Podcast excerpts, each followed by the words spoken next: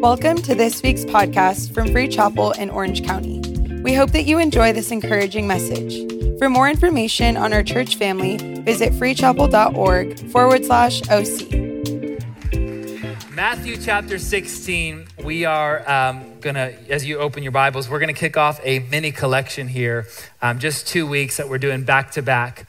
And uh, I'm excited because I really do feel like God has given me a word for our church. And I have two things on my heart that I want to share both this weekend and next weekend. And um, we're calling this little mini collection, uh, mini series that we're doing, This Must Be the Place. This must be the place. And we're talking about church. Yes, we're talking about church in church, but we're talking about why I believe what we do here on a Sunday morning is significant, why it matters. Of course, there's been a lot of criticism and cynicism directed at the church in our world and in our culture. But I just want to remind you today that the church is God's number one plan to bring the hope of Jesus to the world that he loves.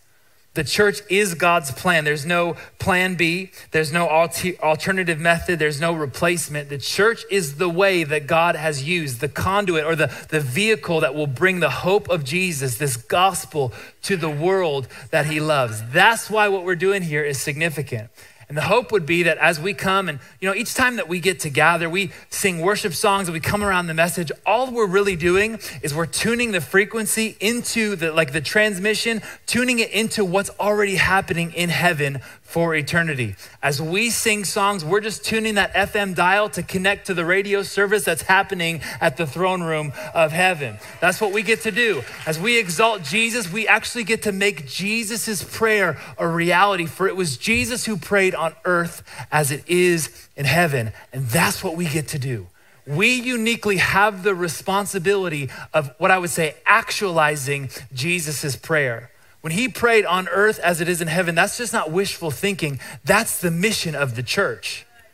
That's what we're talking about over the next couple weeks. But in particular, we are going to talk about the two battles that the church will have to fight. Two battles that the church will have to fight for the future of the church. There is, I believe, an inward battle and an outward battle. There's a battle within and a battle without. And what I'm going to ask from you is over the next couple weekends that you make it a priority to be in church next weekend. Um, because I really believe that what God is saying to us, it's a message for our house. It's a message for people that call Free Chapel their home, who love this place. But I want to make invite you to really make a commitment that next weekend you're not going to miss out on church, even if it means um, streaming back or watching later in your car or on the treadmill. I'll take whatever I can get. But uh, I really believe next weekend is going to be significant. And I know it's the fourth weekend, so you maybe have already made plans. Maybe you were like texting and ready to go to the beach next Sunday. Don't do that. Get in church. The beach can wait. It's going to be um, an awesome time next weekend as well. But uh, today, we're going to talk about the first battle. And the message or the subject I want to talk from is the battle is spiritual.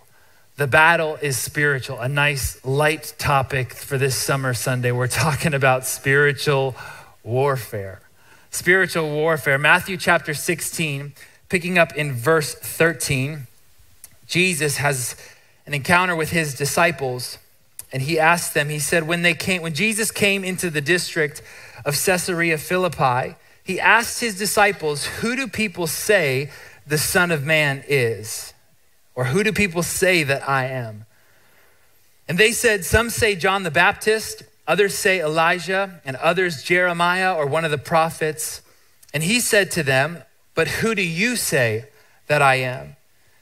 Simon Peter replied, You are the Christ, the Son of the living God. And Jesus answered him, Blessed are you, Simon Barjona, for flesh and blood has not revealed this to you, but my Father who is in heaven. In verse 18, it's one of the greatest promises of the New Testament. Jesus says, And I tell you that you are Peter, and upon this rock I will build my church, and the gates of hell shall not prevail against it. And I will give you the keys to the kingdom, for whatever you bind on earth will be bound in heaven, and whatever you loose on earth shall be loosed in heaven. Amen. Now, maybe you've heard the, the, the age old advice choose your battles. when my wife Rachel and I were getting married, among all the many pieces of marital advice that we were given by couples older than us, like don't go to bed angry, or, uh, you know, people had told us, um, you know, to be the first to apologize. One of the most common pieces of advice that we heard was choose your battles which is, I think, a good recipe or a good uh, idea for a successful marriage. Because how many know the age old saying is true happy wife, happy life? That's right. And uh, I think there's a lot of wisdom, men, in letting things slide. Women, you too. And I think mostly this is good advice. Choose your battles. That's some of you, that's the word that you needed today. All right, thanks, guys. We'll see you next week. There's a lot of wisdom in letting things slide, but I think this sentiment is true. You don't allow or you don't want to allow small things to become big things. And actually, especially in your relationships, you'll cause a lot more trouble for yourself if you allow peripheral things to become monumental. And while I agree with this advice, I think that there are some battles in life that you don't get to choose. There are some times where you don't get the luxury of opting out, or sometimes you don't get to choose whether or not to fight that battle. Maybe said another way, there are times in life when the battle chooses you. There are some fights that we are against that the battle will choose you. In fact, I've heard this said of battles. One person said, You're either in a battle, coming out of a battle, or about to go into a battle. So, wherever you're at today in this room, we all might need this message because battles are a part of life, Christian or not. We all face battles. But I do think that there is a unique battle for the Christian. There is some unique battles that the church will have to fight. Actually, one thing I find so interesting is that Jesus only mentions the word church twice in the New Testament. Did you know that? may come as a surprise to you if you feel like, well, wasn't Jesus like all about church? That was like his thing, right? Well, Jesus only teaches explicitly about the church on two occasions. The first one is here in Matthew chapter 16 that we had just read, when he says, I will build my church and the gates of hell won't prevail against it. The second place that Jesus speaks of the church is two chapters later in Matthew chapter 18. And uh, it's what we're going to get to next weekend. But the two battles that the church will have to fight is spiritual warfare and broken relationships the battle within and the battle without. And Jesus specifically wants us to know about church, not what songs to sing, not what sermons to preach. He doesn't tell us the order or the flow or the way that we're supposed to do this thing, but he does specifically instruct us on the battles that we will have to fight. Because there, there are two unique battles that the church will have to come against in its future, battles that we're facing today. And the first battle that we're gonna deal with is this battle, spiritual warfare. The battle is spiritual. Now, I hear people all the time, just to preface, I hear people so frequently blame the devil for most of the dumb stuff that they do. Like, oh, yeah, I spent all my money at the week on the week this weekend. I spent all my money at the casino because the devil made me do it. Or I got pulled over this week because it's just like spiritual attack. The enemy is against me. It's like, no, you're probably just like rushed and in a hurry and not paying attention. Some people say, like, oh, I got in a fight with my wife, or I got in a fight with my husband because the devil is just attacking me. It's like most of the time I hear we, we get mis understood about this idea of spiritual warfare. Maybe you're in this room. I mean, after all, this is a Pentecostal church. So maybe you're here and you're comfortable with this language.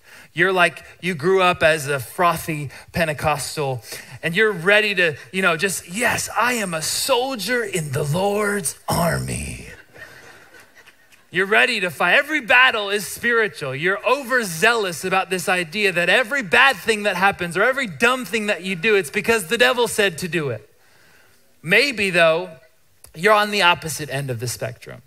Maybe you're here and you um, are visiting, or maybe you are uncomfortable with that language of spiritual warfare. You might be here and you might think, you know, there's, there's, you know, this thing is a, a, relic from the past, or it's the devil might be a cartoon or a Halloween costume or leftover from medieval times. I think there's two equal but opposite errors that we can either give the devil too much or too little attention.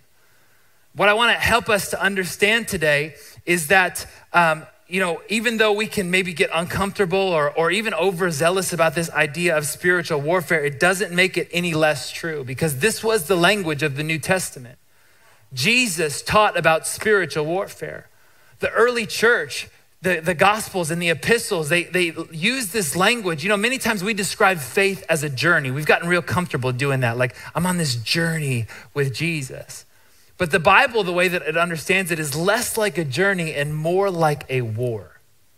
See, haven't you found it funny that there are times in your life where it just feels like you're getting attacked? Even if it's not your fault, things just feel heavy and overwhelming. Times in your life where you feel like everything on paper just seems fine, but there's a weight on your soul and you can't seem to find any rest. You're anxious, stressed out, concerned.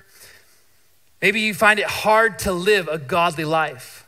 You feel like there's always something distracting you, or it's hard to hear God's voice. Maybe you've wondered why is there such a battle in culture and society? It seems like there's just this attack against me or against the church or against our, uh, uh, uh, godly life and values. Maybe here's the reality. You know, we get uncomfortable many times with this talk of spiritual warfare, but here's something I just want to suggest to you. Maybe it is a war. Maybe it is a battle. And as off putting as that might sound, this is how the early church was built. The early church wasn't built from comfort and from blessing, but it was built on a fight.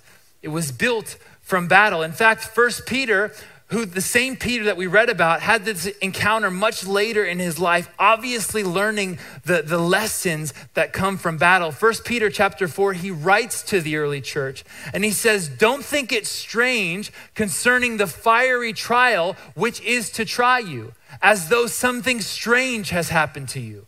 What's he saying? He's saying, Don't think it's strange when you face spiritual warfare.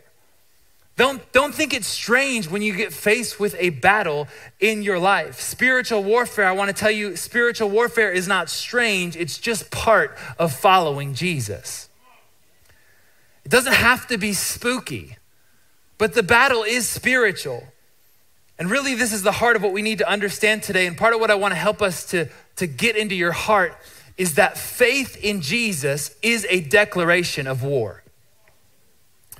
Faith in Jesus is a declaration of war. It is the acknowledgement that you are now in the fight. And this war that we're faced with, there's no option to remain neutral. There's no neutrality among anybody. You're either in the fight or you're against it. That there is this kingdom that we live in Part of salvation, as we talk about here, is, is, is this idea that, that you know, we can believe in our heart and confess with our mouth, as the scriptures say, that Jesus is Lord. But it's not just some magic words that we say at the end of the service. Salvation is more than personal, it is also the changing of kingdoms. For in salvation, you move from darkness to light. For in salvation, you move from death to life. For in salvation, you move from the power of hell to the power of heaven. And that's the place that you shout because this is good news. I'm gonna teach you this morning. Help us to understand that salvation is a declaration of war. And this is what I think Jesus is getting at in our passage of scripture today. He asked his disciples, after three years of ministry, preaching the gospel, proclaiming the kingdom is at hand, declaring the, the coming of, uh, of, of his new kingdom, raising the dead and healing the sick and restoring sight to the blind. And he turns to his disciples and he says, after you've all that you've seen and all that you've heard, who do you say that I am? Because there comes a time in our life that we have to answer this question for all of us. And I would argue that it is the most important question that we could be asked. It is the most fundamental question that we will have to answer Who is Jesus to you? It was A.W. Tozer who said, What comes to your mind when you think about God is the most important thing about you.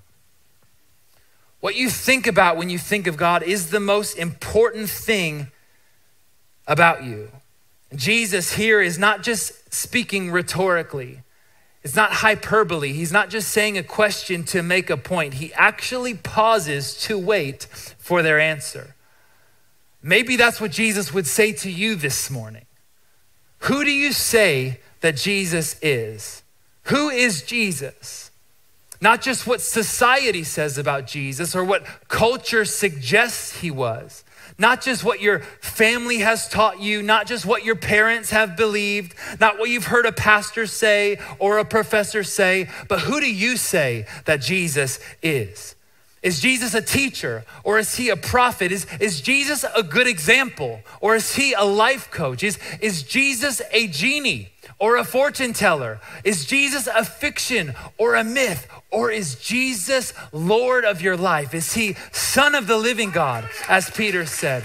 We all have a place where we have to answer this fundamental question Who is Jesus? And the reason this question is Jesus' starting place is because it's the starting place for all of us, for faith begins at confession.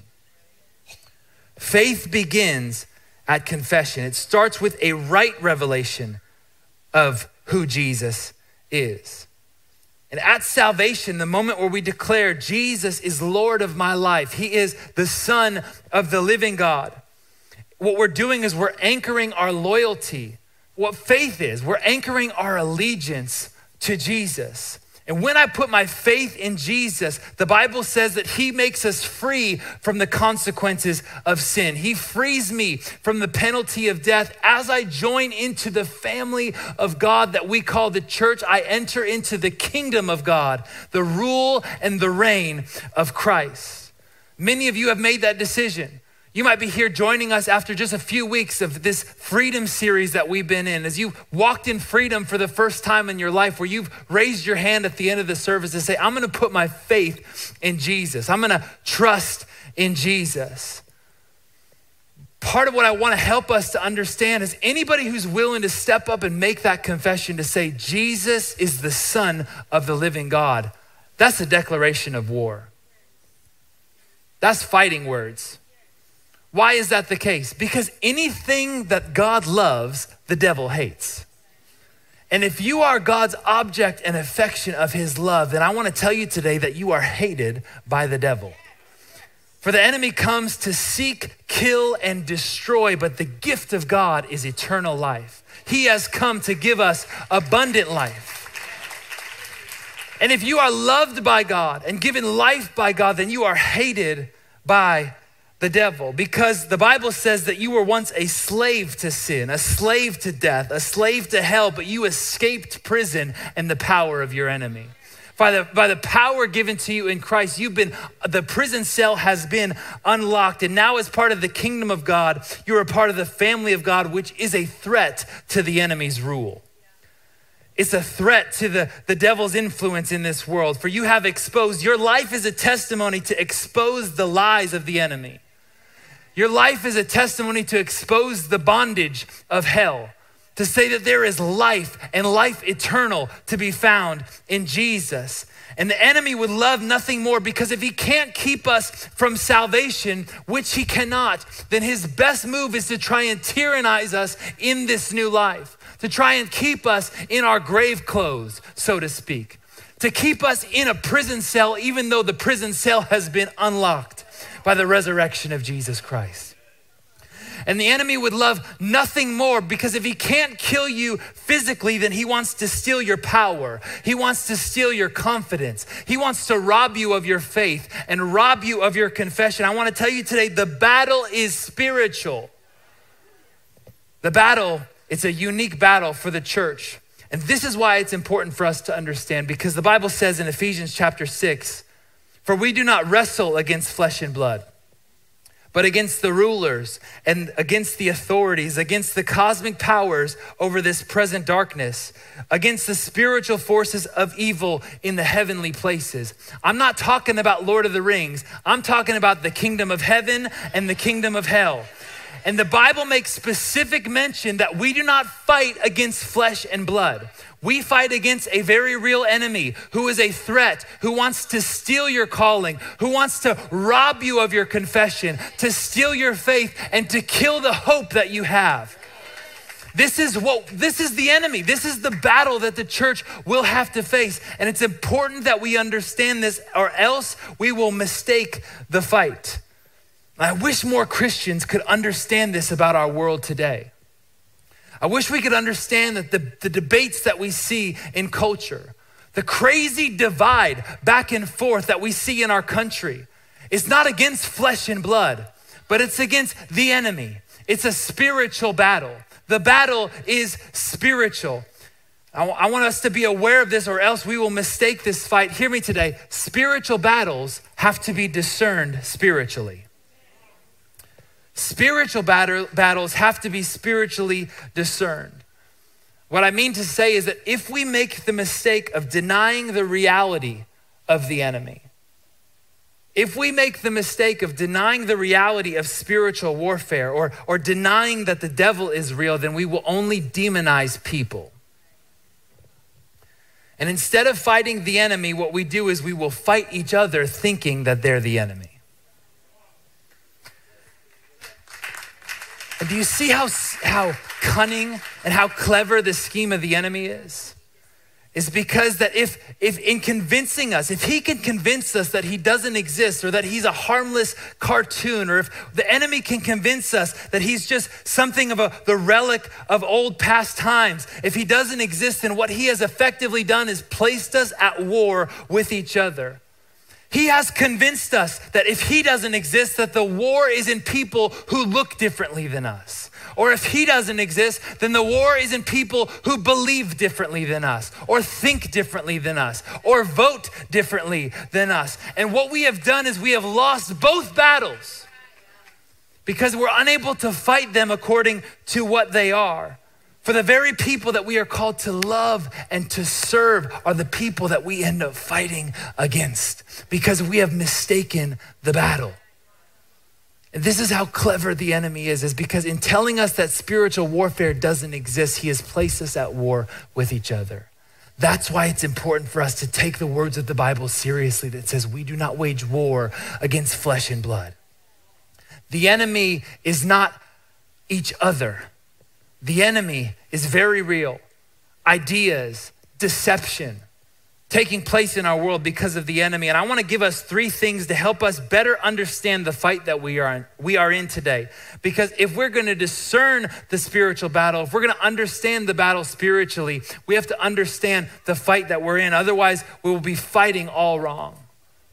Spiritual battles have to be discerned spiritually to understand what is spiritual warfare, here's the first thing I want you to write down. Number one, the fight is for your faith. The war is for your faith. For the very moment that you proclaim faith in Jesus, that becomes the object that the enemy would try to counterclaim. The enemy isn't after your finances, he's after your faith. He's not after your health, He's after your faith. He's not after your family, he's after your faith. The enemy, what he wants to steal from you is your faith because he knows that if he can steal your faith, then he can take all the power away from you because there is power in the name of Jesus. That's the confession that we have. And let me say this following Jesus is not just an invitation to live by faith. Following Jesus is to put our faith in Him. Because the reality is, we all live by faith. Christian or not, you put what faith is, it's your confidence and your trust and your allegiance into something or someone that they are able to give you the life that you want. And we put our faith in all kinds of stuff, thinking and trusting and hoping that on the other side of that thing is the life that we so desire. Jesus' invitation isn't just to live by faith because he knows we all put our faith in crazy stuff. The invitation to follow Jesus is to put our faith in him. And this is the difference because we want our faith to be rooted in the person of Jesus. Our faith is not rooted in a relationship. Our faith is not rooted in a politician. Our faith is not rooted in our subculture. Please don't make the mistake of thinking that your faith is rooted in yourself. Faith isn't rooted in empty words, it's not rooted in ideologies. Faith is rooted, it has to be rooted in the person of Jesus Christ, who Peter said is the Son of the living God. That's what faith is rooted in.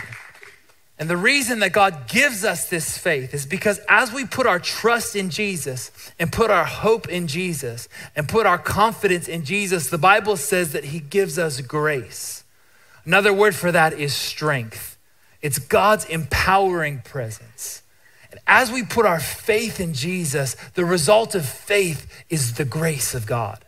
It's the strength given to us. That's why Jesus says in verse 17, Blessed are you, for flesh and blood hasn't revealed this to you, but my Father in heaven. And I tell you that you are Peter, and on this rock I will build my church.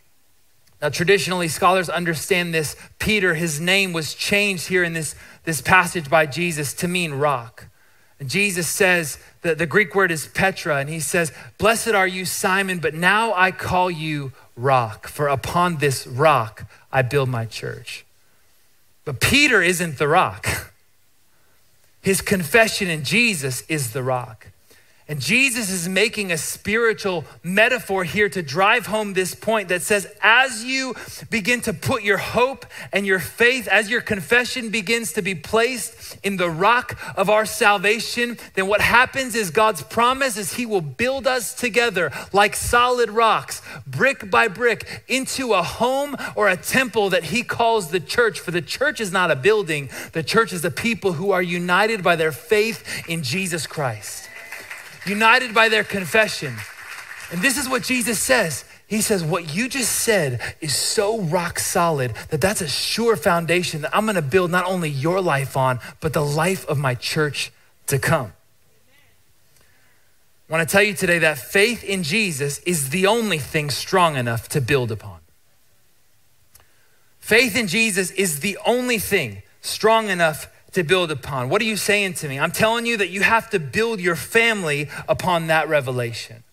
I'm telling you, you have to build your business upon that foundation. You have to build your relationships upon that foundation. You have to build your beliefs and your worldview upon that foundation. You have to build your life upon that foundation, for it is the rock of our salvation that is the only foundation strong enough to hold you together. Everything else is unsteady. For the flower withers and the word, the, the, the flower withers and the grass fades, but the word of God remains forever. It's the faith in Jesus that is the only thing strong enough to build upon. The only foundation strong enough is your revelation in Jesus. Can I keep going? Here's the second thing I want you to write down. You can't choose the battle, but you can choose the strength. You can't choose the battle, it's inevitable. It's, it's the battle that we all will face. This battle of spiritual warfare is not an if question, it's a how question. You can't choose if you'll go through it, but you can choose the strength. I was remembering this week the very first sermon that I had preached. I came across my notes. I was 17 years old. And I preached from the book of Luke about when Jesus tells the parable about how to build your house. And he says, um, you should build your house. Don't build it upon sand because the storm will come and blow it away. But if you build your house upon the rock, then it'll last. And Jesus is teaching this important thing. And uh, I had no gifting whatsoever. 17 years old, I think I had three points. I didn't make one of them. And what I began to do is literally just preach Jesus' words. It was like, if you build your house upon the sand, I was like, yeah, don't do that. And then build your house upon the rock, like, yeah, you should do that. Thankfully, I've gotten a lot better, hopefully, at preaching. But this is this is how Jesus ends his his te- the Sermon on the Mount, which is Jesus's kind of primary teaching upon what it means to be a follower of Jesus. He ends this teaching by saying uh, this this really this metaphor that what you build upon is significant, and he likens our confession to a, a, a foundation of a home. What I mean to say is that all of us will face this battle, but not all of us will have the right foundation. If you can catch this revelation today, I'm telling you it will change your life. If you can catch what I'm about to say, it will change the way that you understand this battle. Because I always thought it was the battle that teaches you, uh, that brings your life into perspective. See, for so long, I thought that it would be the battle that I would understand God's faithfulness, or going through difficulty that I would understand God's blessing. I thought it would take hard times to understand God's goodness. But can I tell you what I've learned? That the battle is too late. What I mean to say is that it's too late to try and get a revelation of Jesus when you're right in the middle of your fight. You got to build this thing first.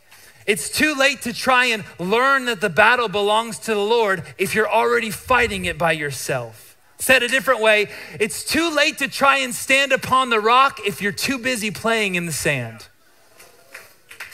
If you can't say amen, then say ouch. This is what I've learned that the battle is too late to try and find faith. I thought, man, the battle is gonna build my faith. But faith has to be established before the battle. That's why it's called a foundation. Because it has to be built before we step into the battle. And we say the battle is the Lord's, but we stress out like it's ours. We say that we know Jesus, but we have the same anxieties as the rest of the world. Oh, the price of gas. Oh, inflation. I'm never gonna. We have the same anxieties as if we have no confession of faith at all. This is why faith, this is why faith has to be built before your battle. And I wonder today how many battles you have lost simply because you don't have the right revelation. Wonder today how many how much stress or pain or anxiety or heartbreak that you've had to endure simply because you're trying to fight the battle in your own strength. Trying to carry something with a faith all by yourself. You can't choose the battle, but you can choose your strength. And I want to tell you today it is that confession of faith in who Jesus is. That is how we fight. No matter what season we're in, whether we're coming into a battle or leaving a battle or in the middle of a battle, that faith in Jesus must be the place that we build our lives upon. Faith in Jesus must be the place that we root our confession in. Because when we come under attack, when the enemy throws fire, you, you hear the Bible, it says that, that, that no weapon formed against us will prosper. What an interesting thought. Because it doesn't say that the weapons won't be formed, it says that they won't work. In fact, the word formed, it means customized. That there is a unique battle that you will have to fight as a Christian, that the enemy knows exactly how to target your faith. But the promise is that if you build your faith upon Jesus, then it will not prosper. It won't prosper. Second Corinthians says we don't have the same weapons as everybody else. Though we walk in the flesh, we don't wage war according to the flesh. Says our weapons of our warfare are not of the flesh, but they have the divine power to demolish or destroy strongholds. What I'm telling you today is that spiritual battles have spiritual weapons. And I believe confession is the greatest weapon that you have. Confession is a weapon in the mouth of the believer. Every time we confess who our God is, root our faith in the person of Jesus, we get access holy access to the power of heaven. Because at the name of Jesus, the enemy has to flee. Because at the name of Jesus, every battle is won. You can't choose the battle, but you can choose the strength. And the strength comes not by the power of ourselves, the strength comes not, not, by the power of our enemy, but the strength comes in the power of the name of Jesus. Peter said, You're the Son of the living God. And Jesus says, That's something I can build on. That's a faith that's sure. Jesus said, I will build my church, and the gates of hell won't prevail against it. Third thing I want you to write down to remember this week, to preach to your Monday and your Tuesday and your Thursday, is that if God builds it, then it's His to protect. If God builds it, then it's His to protect. If it's built on Him, then take, let me encourage you today, it's protected by Him. Jesus says, On this rock I will build my church, and even the gates of hell will not prevail against it. The promise you can hold on to is that you don't have to fight spiritual battles by yourself. In fact, Jesus says, I'll take care of it. This battle of spiritual warfare, yeah, it's real. It's significant. There's a, there's a very real enemy, but Jesus says it's a battle without, and I'll take care of it. If you get your confession lined up in the person of Jesus, there's not even the gates of hell that can try and stop it. See, here's this picture. Because there in Caesarea Philippi, there was a place that they believed would be, it was called the gates of hell. It would be like a cave that led in. And they believed that it was access to the underworld. It was kind of like once you go in, you're not coming out. There at the gates of hell, Jesus is using once again a metaphor. And the idea is that the gates of hell, it, it is literally a prison of death. That there, the gates of Hades, it's this prison of death. And the way that this is to be understood, it is direct opposition to the living God. The spiritual battle for your faith is whether or not you will submit to the living God or stay in a prison of death. That's why salvation is so important. You know what I saw though? It said that, that it's the gates of hell.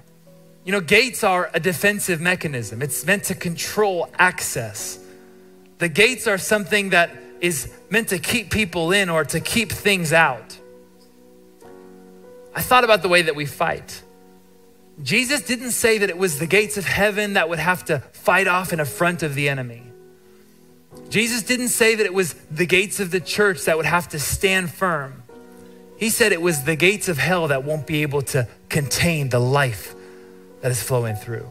See, it's a picture of not a church on the defense, not a church on the back foot, but a church that's on the offense, that's taken ground. A church that's on the offense that says, not even the gates of hell can stop the advance of God's kingdom. Not even the gates of hell can stop the life that comes when you follow Jesus.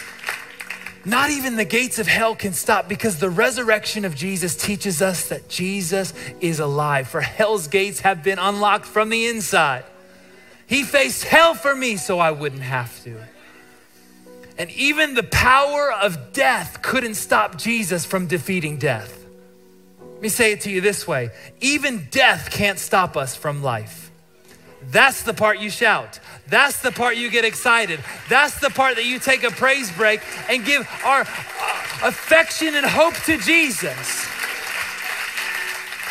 Even death can't stop us from life. That's the power of the gospel. That's the hope of our faith. That's the power of the resurrection. Paul said, In all these things, I am more than a conqueror through him who loved us. For neither life nor death, nor angels, rulers, things present or things to come, nor powers, nor height, nor depth, nor anything else in all creation will ever be able to separate me from the love of God that is in Christ Jesus our Lord. For when the church is built upon the rock of Christ, it can never be destroyed. That's the promise I can't seem to shake this morning that Jesus is victorious. Hell can't stop the advance of the church. This spiritual battle that we're in, it's what we do every Sunday. We're going to do it here in two minutes as we invite people to make that declaration of faith. We're saying we're, we're robbing the gates of hell and bringing them into eternal life forever and ever. The battle is spiritual. Come on, let's all stand across this place. Confession, it is a weapon in the mouth of the believer. We may not see it, we may not feel it, may be hard. There is a battle, but let me encourage you today the battle has already been won. From heaven's perspective, all is well. Can I tell you that over your battle today? You feel the weight of heaviness on your soul. The attack may be coming from all sides. See, the weapon that we have is our faith in Jesus. It's a confession of who our God is. Thank you for listening to this week's podcast. To watch our latest message, be sure to subscribe to our YouTube channel.